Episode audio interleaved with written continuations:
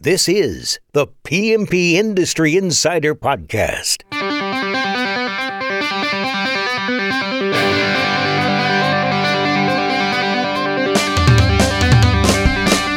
You're hearing from Coalmarch and Triangle Pest Control's Donnie Shelton and PCO bookkeepers, PCO M&A specialist, and Turf Books Dan Gordon, as well as some of the biggest players in the pest control and lawn care industries.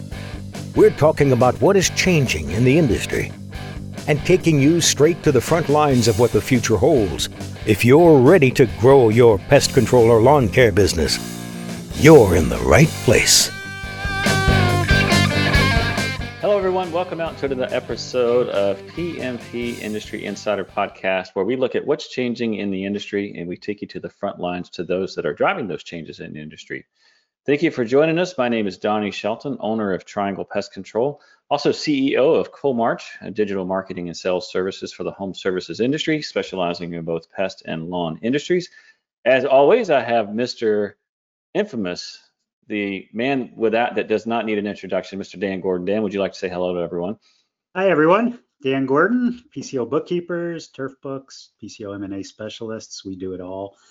Um, mainly uh, financial accounting operations, uh, exit planning and whatnot. And uh, I can't tell you how excited I am for this particular episode. Uh, we have today uh, Ryan Robinson from uh, Green Drop. Green Drop is a, a lawn fertilization company as well as a, several other items in Canada. And Ryan has been in one of my peer groups for, oh, I'm going to say about eight years and uh, just a very interesting guy. Tremendous stories. The storytelling is absolutely uh, worth worth the admission, uh, worth the price of admission. And uh, today we're going to talk about a great topic. Uh, it, it, seems to in the peer group, it seems to gravitate toward this when we need entertainment. But we thought we would talk about uh, why mistakes are good and what mistakes we've all made in the past and and, and whatnot. And uh, hey, Ryan, welcome. Thank you, Dan. It's great to uh, great to be here uh, with you guys today, and appreciate the opportunity to speak with you. So, tell us a little bit about uh, Green Drop uh, in the Canadian market. How do you, you know, you know the size, where you operate, uh, you know, well, thanks, and I, I also I wanted to thank thank you for your comments about stories. If you want to hear stories about mistakes, I'm your I'm your guy. So I, I, feel like those two things, uh, the nexus of those two things is is right on right on my uh, uh, specialty. So uh, yeah, it, it, Green Drop is um, is uh, a company, um, family business that we started in. Uh, everything we have is from uh, comes from um, our history in agriculture and uh, ranching and farming. So my my dad uh, and I um, grew up in that in that world, and my dad about in the early 80s um, went went to a uh, uh, a convention, fertilizer. He was doing ag fertilizer, so he was selling fertilizer to other ranchers and farmers in our area, west of Calgary, Alberta and so he um, he he went and met someone and met people at this at this fertilizer convention, and I uh, got the idea to do uh, residential lawn care. And so our company Green Drop was the first uh, first company in Western Canada that did traditional, you know, ChemLawn style um, lawn care. Uh, so it was a he, real he was a real pioneer in, in that in that world. So the topic today is why mistakes are good. And so I thought maybe this would be good to start with, um, Ryan, what do you consider Green Drop's biggest mistake? Um, and and then you know what did you learn from it? And obviously, I mean, we could trust me. I think I could write several volumes of of, of literature on mistakes that I have made along the way. I think anyone who does anything in business is just you know the price tag of succeeding, right? You, you got to do it. But but yeah, in your perspective, what do you consider to be Green Drop's biggest mistake, and then what did you learn from it? I think I think you gotta, you know, at least in my mind, the way that I like to break down thinking this way, thinking about mistakes, is, you know, there's sort of you know sort of obvious that, that mistake nobody tries to make mistakes right? We're, we're not out we're out there to to make good solid decisions every day and and and build process to to accomplish our goals in business. And and and in lawn and pest uh, that is uh, servicing our customers uh, and uh, and creating you know creating loyalty. So you know it's it's it's when you think about it i like to think about it as there's there's mistakes like strategic mistakes and and and uh, bigger mistakes that you make, and there's also breakdowns in the process. And so I like to think of it that way.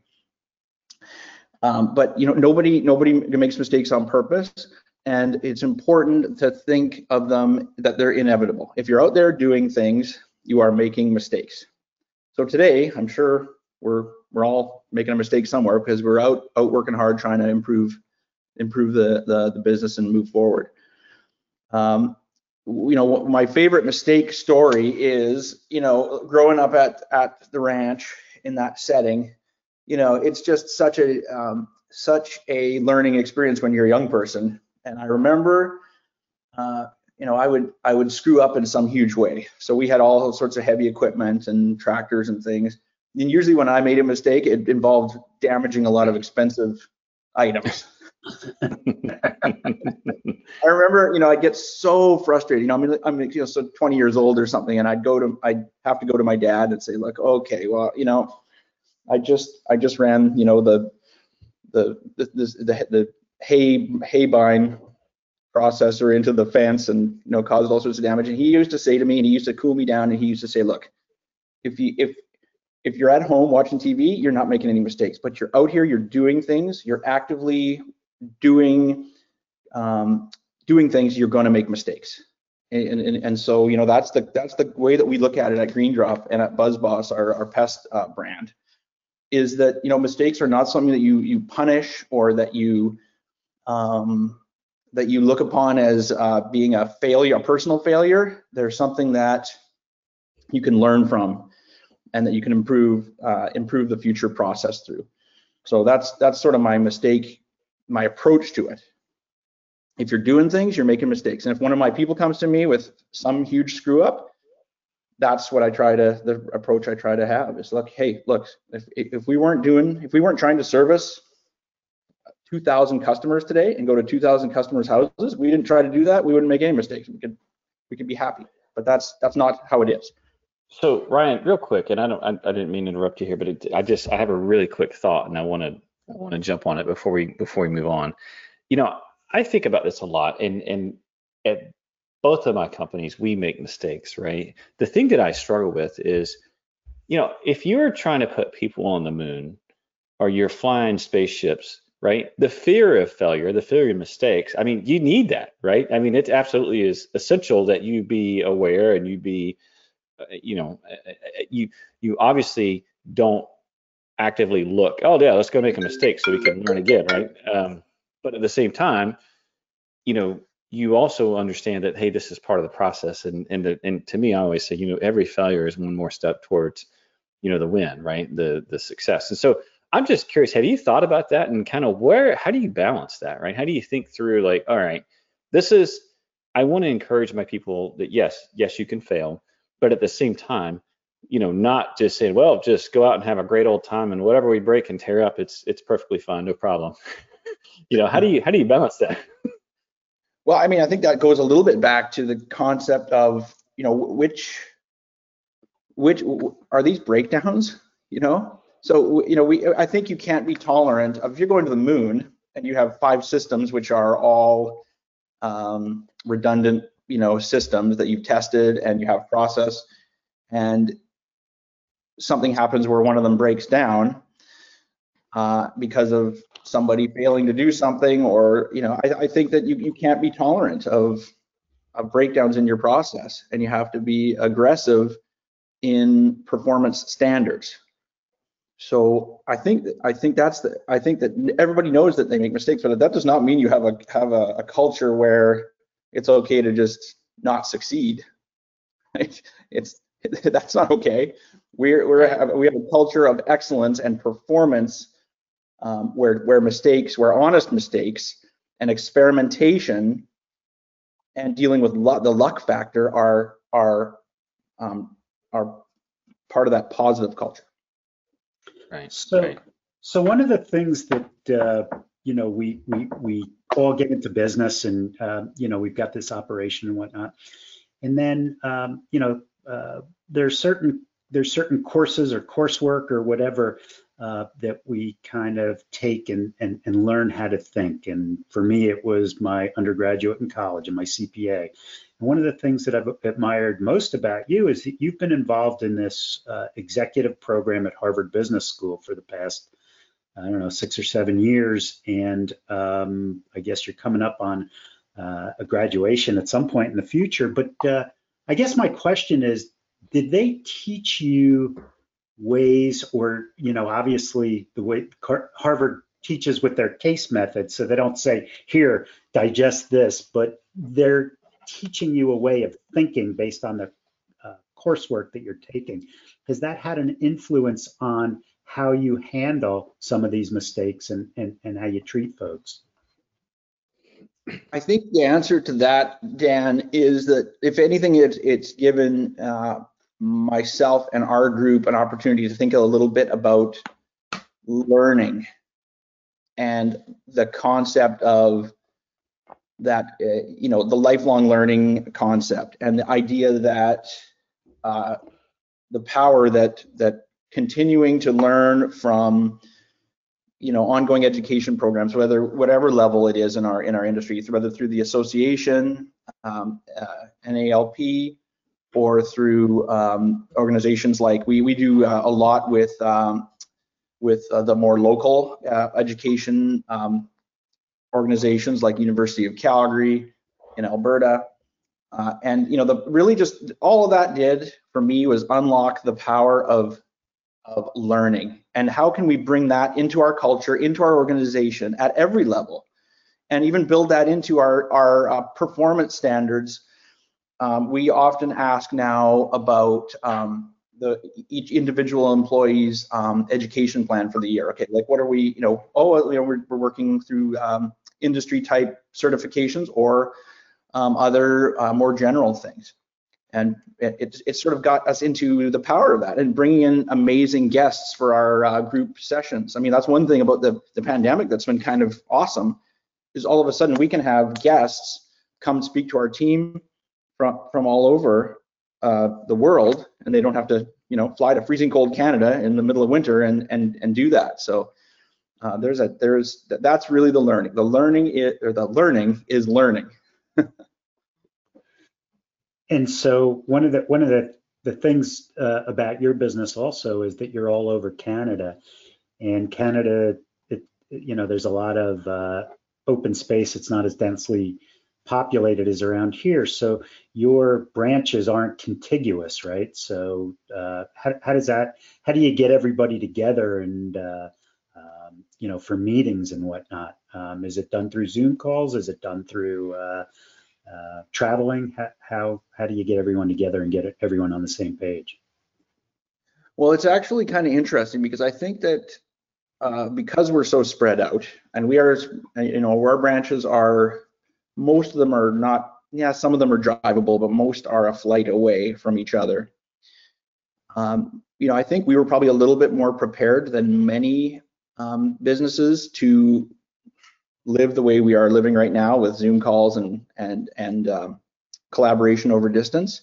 So we were probably a little more prepared than than uh, than maybe some other uh, of our cohorts in the industry. But you know, we we, for instance, every year we have a um, a, um, a, conference uh, called Growing Together. It's at this time of year, and where we we gather and we fly we fly a lot and we gather uh, together, and we've had, we've obviously had to stop all that, and so it's forcing us to grapple with the same issues as everyone else. Is how do you continue to build strong culture, strong performance, um, especially onboarding new people in this type of world? Like so, you know, it's it's we have the same same challenges. Is how do you how do you bring on a new um, uh, local manager, business unit leader, we call them. How do you bring on a new one when a new a new uh, leader like that when you uh, can't see him in person.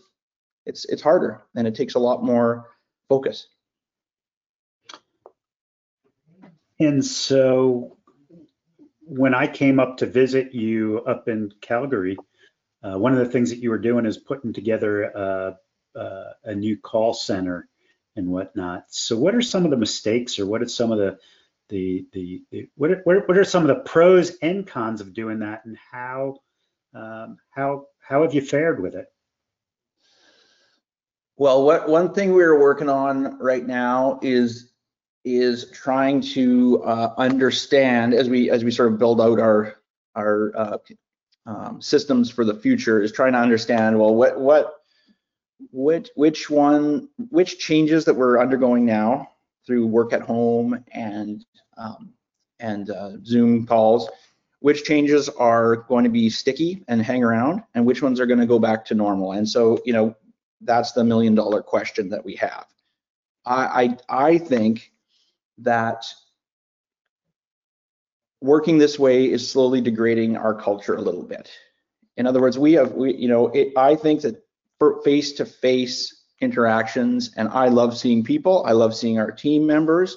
I love working and brainstorming with uh, with uh, our uh, our leaders and running into them in the hallway and having a crazy idea. You know, so I mean, I personally miss the office and I miss that dynamic, and I I worry that um, our operational readiness, culture-wise, I guess you could say, is is slowly slowly being hurt a little bit by not being in person. So, you know, that's uh, that's I I think that uh, as soon as we are allowed to um, come back, we're going to be relooking our design of our buildings and our call center and our technology department and really trying to uh, get it so that we can recapture some of that. So everything is spread out and done from home right now, uh, like most of us. Yeah. Yeah, we're we're uh, we're in that uh, we're in that world of um, of collaborating remotely, and it's a it's a it's a challenging world to be in sometimes. Mhm. So, can you think of any, um, like, let's just talk about the past year. Any notable mistakes that you are aware of that you guys have made? I mean, I, you know, I go back to, okay, I'm, I'm, I'm listening to this podcast, and, and, you know, I think I probably, I didn't probably, I think I misspoke when I, when I first started the podcast, where I kind of jumped into failure, right? Because failure and mistakes are two different things, and I want to be very clear about that. I mean, mistakes are, I mean, that is going to be part of succeeding, but failure is when you quit, right? And so taking it back to, okay, so I have, say, a $2 million company, a $1 million company. Um, you, you know, how, how does, I mean, I guess the thing that I would want to come back to is like, okay, well, how do I as an owner view mistakes versus how do I view failure? And what are some things that, you know, I mean, obviously Green Drop is a large business what are some things or some mistakes that you are, are aware of, like in the last year or two years, that really stick out to you? That was, you know, you talked about how mistakes are really learning, some key learnings that you've had maybe over the last couple years that you could that you could share with the audience. I think, I mean, Donnie, when I go back to to thinking about uh, thinking about mistakes, you know, I go back to when we were when we were a much smaller company. Um, you know, back in um, mid 2000s, just around 2008 type of time frame. You know, I that was my first year um, uh, running the whole company, and you know, we, we I we we went into we went into the business. I looked at it and I thought, well, this residential lawn care and you know, it seems to be a little bit stale. You know, we're not it's not growing that fast. We obviously we need to we need to uh, grow the business. Our mandate's to grow the business. And so we got into um, landscape construction and uh, maintenance, and we decided we would be a full service one stop company where commercial and uh, residential customers especially commercial, uh, we, would get these big contracts. And, and so, you know what? So that we, we went down that road and we really grew the business. Uh, it, the business started to grow, but all, but what, what also happened was we we became uh, we became noticing how difficult it was to to manage these. We got a few big contracts. Now we now we started had to go buy equipment, and we have to um, learn project management, and we became unfocused. And you know, really, it caused a lot of damage um, trying to um, to to be sort of all things and to grow in an unfocused, undisciplined way. And and what what what else we noticed noticed was that we started to grow in un, less profitable services. If we looked at all of our things, well, our landscape construction was much lower pr- profit, so we were growing it, and we were getting big, but it was it was suddenly we noticed Getting big that on the wrong things. exactly. Yeah. So uh, pursue, I would call that um, a strategy of uh, diversification based on undisciplined growth.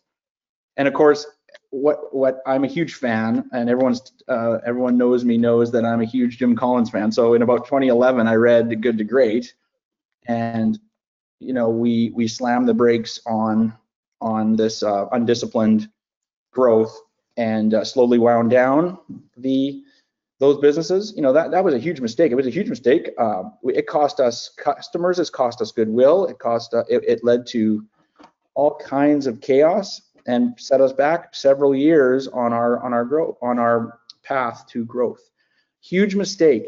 And when we focused on what we're our company was really about, using some of those Jim Collins tools, the hedgehog concept for those that know, where, what can we be the best in the world at? What drives our profitability engine? And what are we passionate about? Those three things. Those are Jim Collins' three things to, to come up with your uh, your hedgehog concept, which is just that what that means is that you're focused on on uh, one uh, simple strategy of what you are all about. And what we decided was no, what we're all about is residential renewable uh, services. And so anything that wasn't a residential renewable service got the boot, rightly so. And that's how we've we've been very consistent on that for the last since uh, early 2010s. And it's it's led to uh, very very excellent growth in our in in our residential renewable uh, business. In fact, it's kind of funny we call it R3, residential renewable and really profitable. We don't want to do it.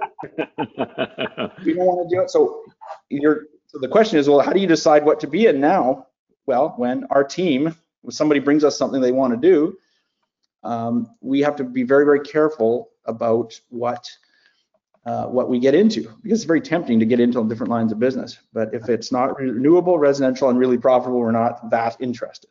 And of course, with that comes exceptions. We have divisions that do uh, that do do in fact do uh, some commercial work in tree and other industries, and they're they're great businesses too. But for the most part, we're looking for the that that helps us decide, I guess, what what businesses to be in. Well, Ryan, we are very similar in this regard because I made the exact same mistake with Triangle, and I had the exact same uh, uh, journey. You know, I read Jim Collins and was like, "Oh gosh, I have made such a mistake."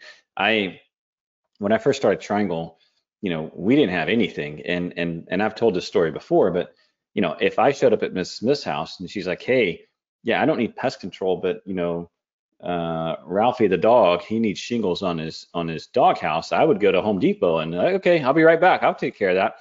And I did that. And and very very similar story. Um, I had you know I had restaurants, I had commercial restaurants, I had all these different service lines, and we were just dying. We, obviously not at the scale I think that you were at. I mean, we didn't have to go out and buy special equipment, but I'll never forget the moment that it really hit me um, I don't know if you guys ever do you remember this product? It was called Leaf to Fire. Did you guys ever see yep. this product? Okay, so Leaf to Fire. Just for those that don't know what it is, it's like this foam. Yeah, it's like this foam, and what you do is you you stuff this foam in the gutters, and people never have to clean out their gutters again. And I thought, what a great business idea. And so I all in. We you know we created flyers and created a section on our website, and I went out and bought these 40 foot ladders and I just thought, man, this is going to be the greatest add-on service. We're going to do so well with this. And I'll never forget, we have our first job, and I'm like, well, I'm gonna, I'm gonna do our first job because I want to see what this is like. I really want to learn the service. And just imagine me up on the 30, well, it was actually a 40 foot ladder. I'm up at 35 feet, and this little shaky thing is like all over, and I'm looking down, and I'm like, oh my gosh, if I fall right now, I'll never fly again. Like, what are we doing? So he came off. I sold the ladders I sold our commercial division. I sold everything. like we're done. We're doing residential recurring pest control, and that's what we're. And we I mean, we still do termite, but but I did. I remember, and people were like, "You're crazy selling off your commercial," and we we grew 30% that year. And so so I guess my point is is it's really funny to hear your journey in in learning that, and and because it I think mine's almost exactly the same. And so Dan, let's hear a nice mistake from you here. I want to one that you can think of. Now, obviously, you have a bit of a different. You you did pest control early on, um, mm-hmm. but doesn't have to be in pest well, control. I, I mean, that, this is a, a, a tactical mistake. Uh, I was in business uh, probably about a month and a half. We had a termite rig that we were gonna bolt down, but didn't have time, so we threw it in the back with a bed liner and 100 gallons of termiticide. I already know this is going. I was, high, I was on a highway and a deer jumped out in front of him. Needless to say, the tank moved rolled the truck. The white stuff poured out on the highway. The guys in spacemen or in spacesuits came to clean it up. There's and, choppers circling. well, well, no choppers. But when the DEP, New Jersey DEP, uh, you know, I was new in business, and they're like, "We're going to charge you five thousand dollar fine to do this," and I was like, five thousand dollars? That's a lot of money." And he's like, "Son, five thousand dollars and be done with it." and uh, that was some pretty good advice. But uh, yeah, so uh, that was a big mistake. Uh, but uh, the question I was going to ask Ryan was, um, so in Canada, there's a, a, a big movement to, um, you know, to limit the use of pesticides, herbicides, and other, um, you know, uh, materials that we use. But you know, GreenDrop has been able to navigate this and navigate it pretty well. And I think it's a lesson because it's coming to the US. There's certain states where we're definitely dealing with this. How have you been able to uh, deal with this? Uh, have you made mistakes in your approach to it? And um, you know, uh, how would you describe that? And and for those who are kind of trying to take the defensive posture for what may happen in the U.S. Uh, over the next few years. I think the the uh, you know, we're, we're in a situation right now where the, the tools, and in Canada speci uh, specifically, the, you know, the tools that we can use are very, um, there are very few tools which we have in our in our toolbox to deal with the various pest and lawn um, uh, problems. So our challenge is understand. I mean, we we face a lot of different jurisdictions and a lot of different rules. And sometimes the rules change not only by um, by province or country, but also by um, the, the, municipality or the city. Uh, so we spend, unfortunately, we have to spend a lot of time and effort and money um, understanding the rules and working around uh, working around them. And you know, we it's it's a challenge. We have provinces with um, cosmetic bans um, Manitoba has a cosmetic uh, cosmetic um, weed control ban, so we have to use uh, alternate products.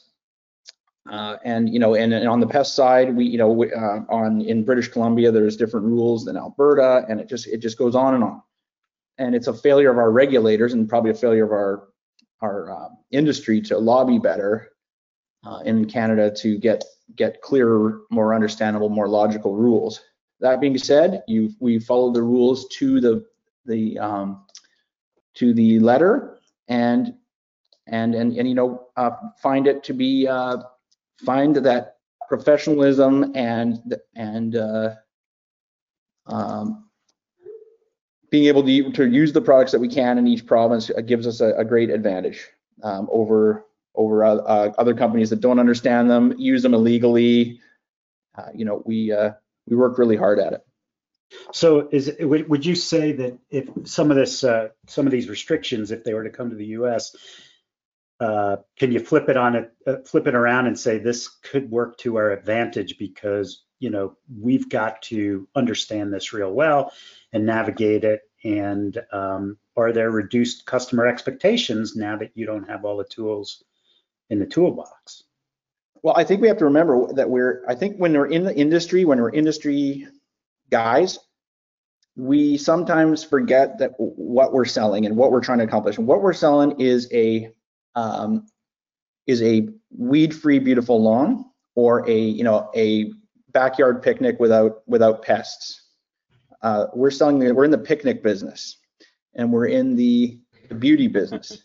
we're not in the chemical business. We're not in the in the uh, Donnie's You know? definitely in the beauty business, but go ahead. No, no, I, it, it left me long ago, but I love this point that Ryan's making because the point that he's making is it's not about the service, it's about the result. And so keep going.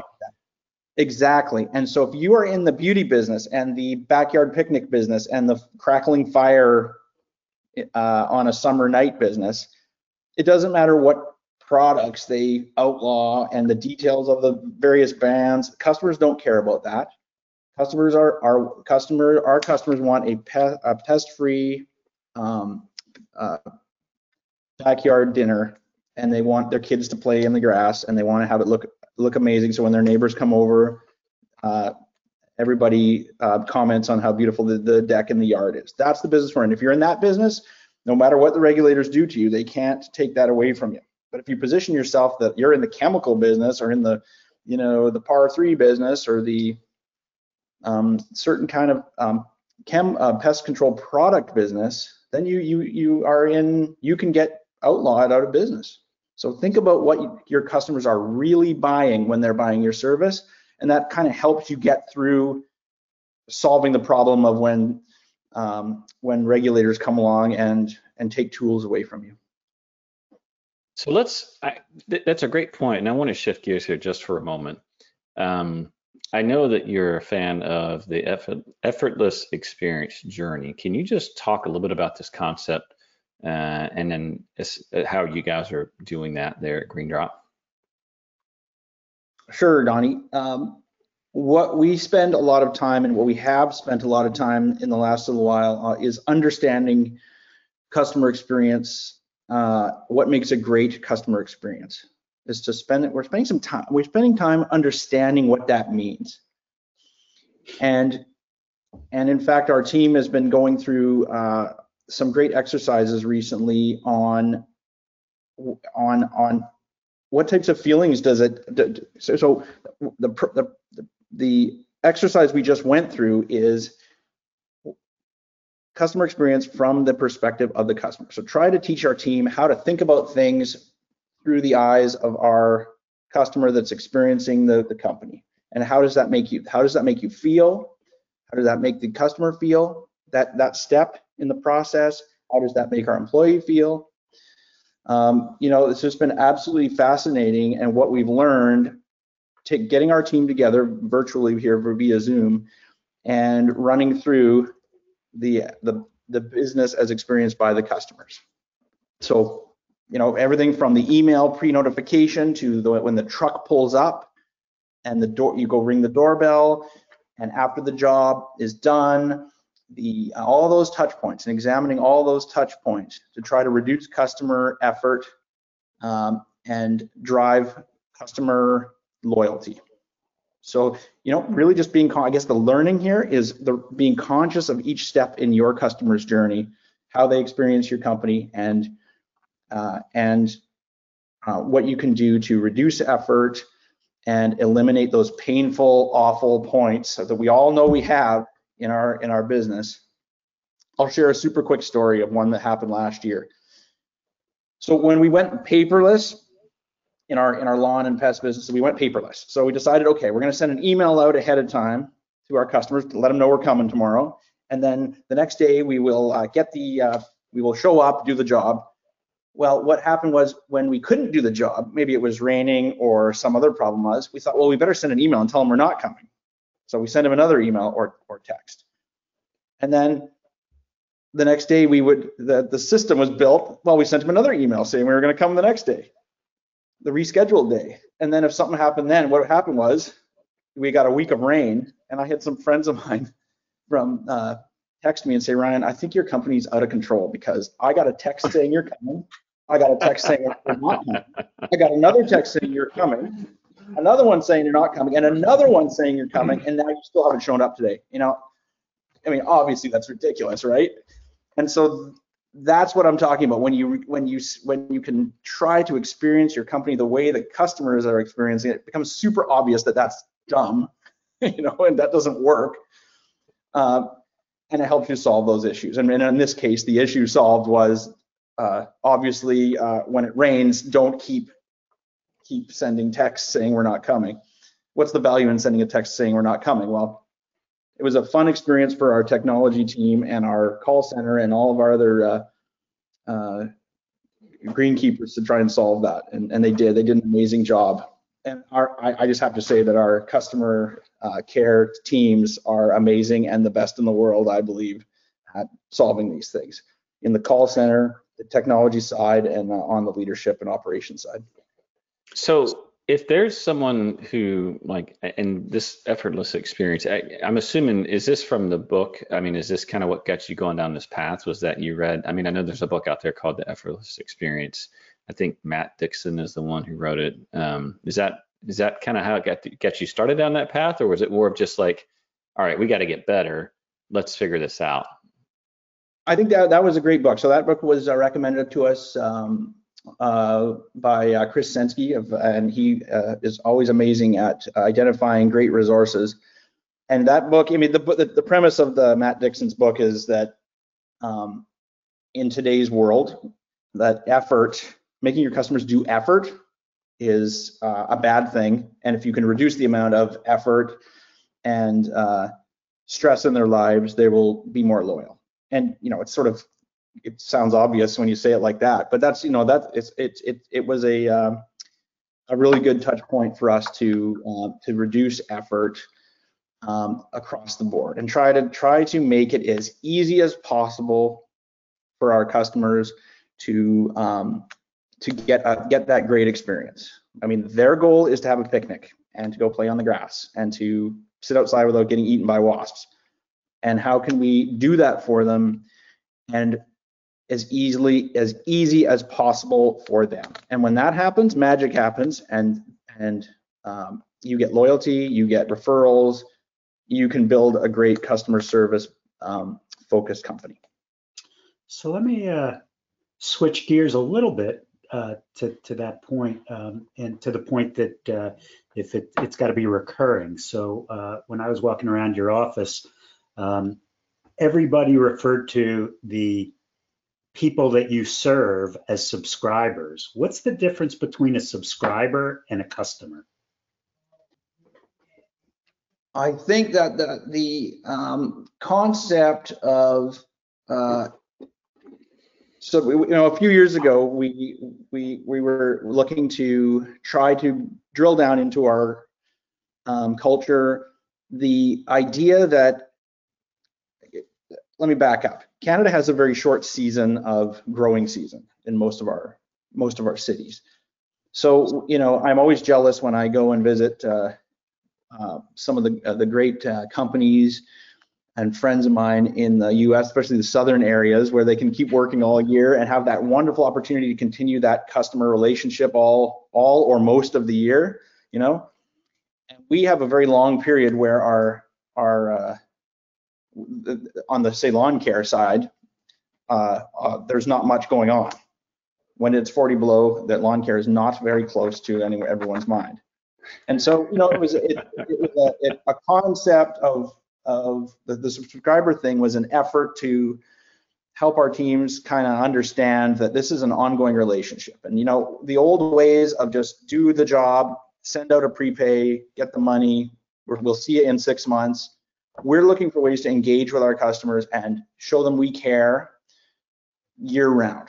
And that's hard, but that's the idea behind it is this is a relationship between us and our customers. This is a great relationship where they get something and we um, help to provide it and we get something. And so that's the idea is how can you change your language a little bit? How can you start to talk a little bit um, and just kind of understand this is not a one year thing that stops and starts. This is an ongoing thing, and we and we try to stay in touch as best we can with our customers all year round. Good, good.